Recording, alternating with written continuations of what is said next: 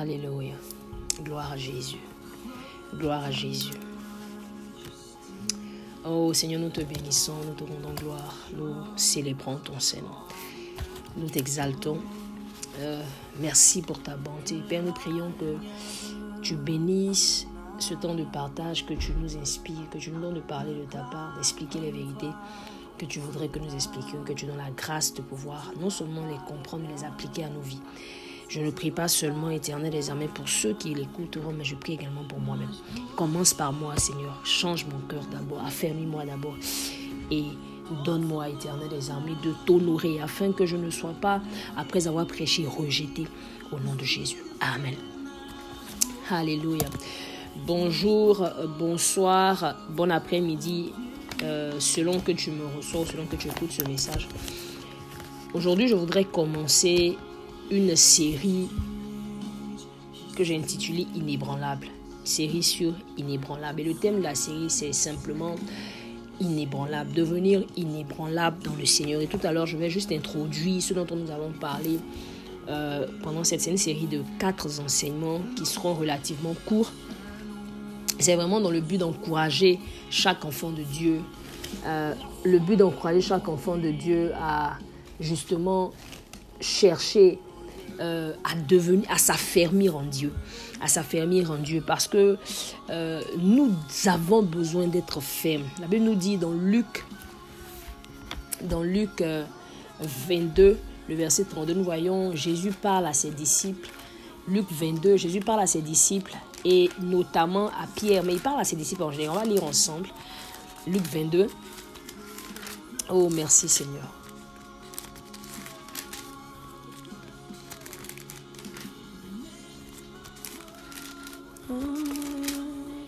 Ok, Luc 22, le verset 32, la Bible dit ceci.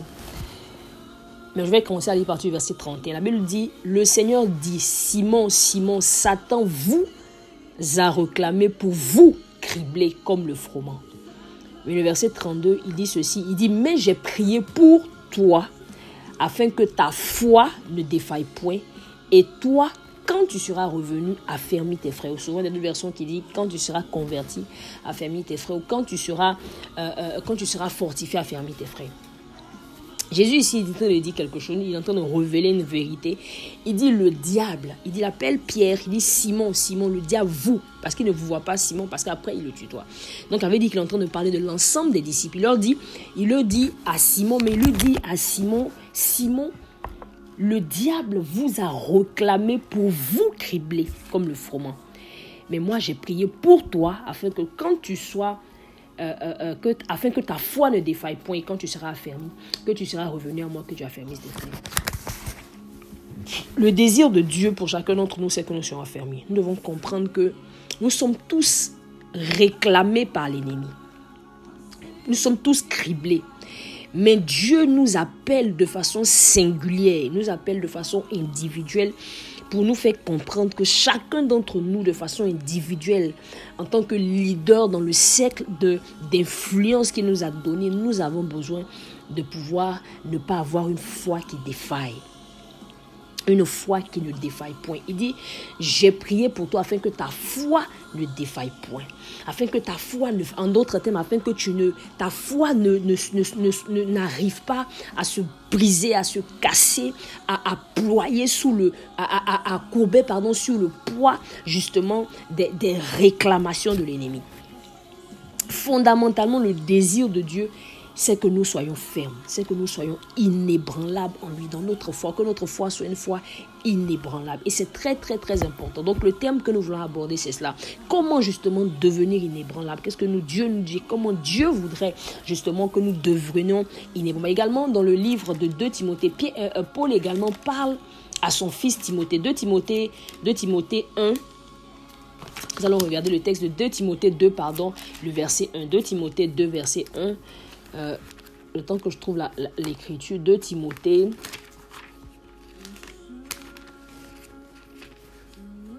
De Timothée 2, verset 1. Il dit ceci. Toi donc, mon enfant, fortifie-toi dans la grâce qui est en, en Jésus-Christ. Paul dit à son fils Timothée, mon fils, affermis-toi, fortifie-toi, sois fort dans la grâce. Sois fort dans la grâce que tu as reçue en Jésus-Christ. C'est très très important. Le désir de Dieu, Dieu ne voudrait pas que nous soyons ballottés par tout vent. Il voudrait que nous soyons fermes. Il voudrait que nous soyons fermes. Il ne voudrait que nous soyons fermes encore. Nous voyons également dans Romains le chapitre 16, Romain dit ceci, et Paul dit ceci, pardon, dans, le livre de Romains, le chapitre 16, au verset 25, il dit ceci, il dit que la grâce de notre Seigneur Jésus-Christ soit avec vous, et que et à celui qui peut vous affermir, selon mon évangile de la prédication, conformément à la révélation du mystère caché dans ces siècles. Il dit celui qui peut vous affermir. Le désir de Dieu, c'est que nous soyons fermes. Donc, il voudrait nous affermir. C'est son désir, c'est son cœur. Alors, pourquoi maintenant il faut que nous nous en affermis. Comme j'ai dit tantôt, c'est parce que Dieu voudrait que nous soyons affermis. Nous sommes affermis, c'est parce que cela va nous éviter justement de pouvoir céder au flot de l'ennemi. Comme Jésus a dit si bien à Pierre, nous sommes réclamés. Nous ne pouvons pas comprendre combien de fois le monde spirituel influe sur le monde physique. Et comme une fois nous sommes bombardés de toutes parts par l'ennemi qui veut faire quoi qu'il en soit. Jésus a dit dans Jean 10, 10, il dit, l'ennemi vient, le diable vient, le voleur vient pour voler, dérober, et égorger. Le but de l'ennemi, c'est de nous tuer. Et nous ne devons pas, nous ne devons pas penser que nous sommes dans un, dans une, c'est une partie, c'est une fête. Non. Dès lors que nous avons accepté Jésus-Christ, nous devons comprendre une chose qui est fondamentale. Nous sommes en guerre. Et dans la guerre, on dit dans la guerre, les victimes de guerre sont les, sont les civils. C'est-à-dire ceux qui ne sont pas préparés à faire la guerre, ceux qui ne sont pas entraînés à faire la guerre. Et nous, en tant qu'enfants de Dieu, l'une des façons pour nous de faire la guerre, de nous, de nous préserver dans cette guerre spirituelle sans merci, c'est de devenir inébranlable en Jésus. C'est de devenir inébranlable dans la grâce que Dieu nous a donnée, de devenir inébranlable dans ce que Dieu euh, euh, nous a donné, dans la foi qu'il nous a donnée. Il dit ceci. Voici ce que Paul dit. Pourquoi nous ne devons pas justement, euh, nous devons pardon chercher à devenir inébranlable. Hébreu nous le dit dans, dans le, le, livre de Hébreu 13, le verset 9. Hébreu 13, verset 9. Hébreu 13, verset 9, voici ce qu'il dit. Il dit, ne vous laissez pas entraîné par des doctrines diverses, car il est bon que le cœur, écoutez bien, soit affermi par la grâce et non par des, et non par des aliments qui n'ont servi à rien à ceux qui s'y ont attachés. Pour le dit, je rappelle, il dit, bien l'auteur et aux Hébreux, il dit, ne vous laissez pas entraîner par des doctrines diverses et étrangères, car il est bon que le cœur soit affermi. Bien aimé, c'est véritablement important que nous soyons affermis. Affermis, affermis, affermis affermi. Également, Paul nous dit également dans 2 Thessaloniciens 2, le verset 2, il dit, je vais commencer même par lire par le verset 1, il dit ceci, 2, 2 Thessaloniciens 2, le 2 Thessaloniciens 2, la partie du verset 1, il dit pour que, pour ce qui concerne l'avènement de notre Seigneur Jésus-Christ et de notre réunion avec lui, pour vous frères et sœurs, il ne vous laissez pas facilement ébranler dans votre bon sens et ne vous laissez pas troubler, soit par quelques inspirations, soit par une parole, soit par une lettre qui ne semblait venue de moi, si le jour du Seigneur était déjà là. Voici ce qu'il est en train de dire. Il est en train de dire ici aux enfants, au, au peuple à Thessalonique, il leur dit, ne vous laissez pas ébranler facilement dans votre bon sens, dans votre cœur.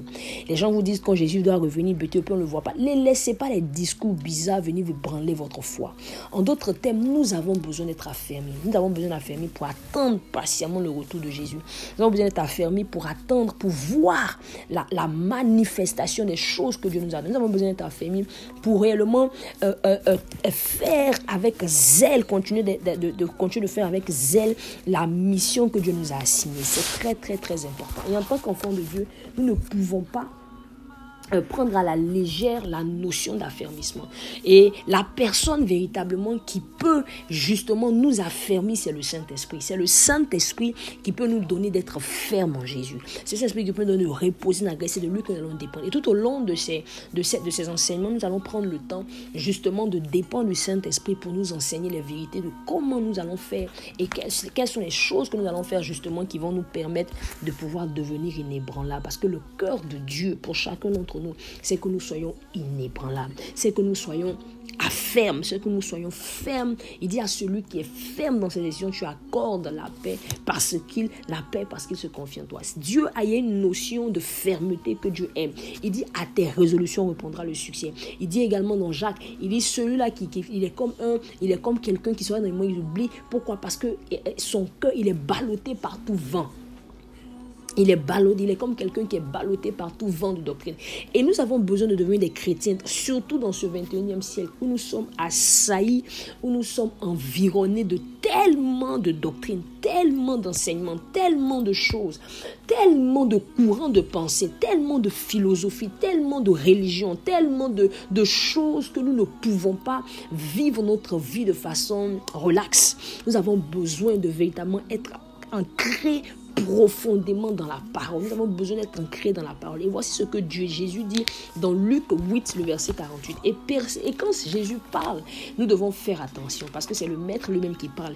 Et la parfaite théologie, c'est la théologie de Christ. C'est Christ que nous regardons, c'est ce qu'il dit que nous suivons. C'est quand nous le regardons vivre, quand nous le regardons parler, que nous apprenons. Tout ce que les autres peuvent dire, c'est peut-être, et c'est, comme on appelle ça, c'est imparfait. Mais quand c'est Jésus qui parle, c'est la perfection. Alléluia. Et Jésus, voici ce que Jésus dit dans Luc 8, le verset 49. Il a dit quelque chose. On va commencer à lire à partir du verset un peu plus haut. La Bible dit ceci. Luc 8, le verset 48, il dit ceci. Il dit, Jésus dit comme... Luc 8, le verset... C'est 8. Non, c'est pas Luc 8, verset 48. Oh non, je me suis trompé. Oh Dieu. Alléluia. Donnez-moi le temps de retrouver les notes. Luc 8, c'est pas le cousin. Seigneur, que ton nom soit Puissance de l'évangile. La connaissance à plusieurs. Ok. Euh, Luc 6, pardon. C'est Luc 6. Je me suis trompé. Luc 6, le verset 48, pardon. Luc 6, il dit ceci. Jésus dit à partir verset 46, il dit, pourquoi m'appelez-vous Seigneur, Seigneur, ne me faites pas ce que je dis. Je vais vous montrer à qui ressemble un tout homme qui vient à moi en tant pas avec les mains pointées. Il dit ceci, verset 48, il est semblable à un homme qui bâtissant une maison a creusé, creusé profondément et a posé le, le fondement sur le roc. Une inondation est survenue. Le torrent s'est jeté contre cette maison sans pouvoir l'ébranler parce qu'elle était bien bâtie. Sans pouvoir l'ébranler parce qu'elle était bien bâtie sans pouvoir l'ébranler. Donc ça veut dire que Jésus attend de nous que nous devenions des personnes qui ne soient pas ébranlées. Et il nous dit que pour arriver à cela, nous avons besoin de faire quoi? De suivre sa parole, de l'appliquer. Parce qu'il dit celui qui écoute ma voix, qui les met en pratique, c'est celui-là qui ressemble à quelqu'un qui a bâti une maison, qui a pris le temps de creuser, creuser. C'est pas quelque chose, c'est une conscience superficielle. C'est quelque chose qu'il a pris le temps de bâtir, qu'il a pris le temps de creuser avant de bâtir. C'est véritablement important. Et en tant qu'enfant, nous devons comprendre cette réalité-là. Je voudrais véritablement, dans les dernières minutes, euh, prendre le temps de pouvoir euh, euh, vraiment prier. Nous allons entrer en profondeur dans, cela. Nous allons voir pas à pas. Nous allons voir, par exemple, nous allons voir quatre, quatre différents niveaux par lesquels nous pouvons nous affermir. Quatre différents niveaux par lesquels nous allons affermir. Et avant ça, après, nous allons prier. Et on va commencer l'enseignement à partir de l'audio prochain. Alors, la première chose que nous allons voir pour nous, être, pour nous enfermer, ça d'abord, c'est de devenir, de, de pouvoir connaître Dieu. Quand je parle de connaître Dieu, de quoi je suis en train de parler? Nous allons développer cela. Qu'est-ce que c'est que connaître Dieu? Quand on est-ce qu'on peut connaître Dieu?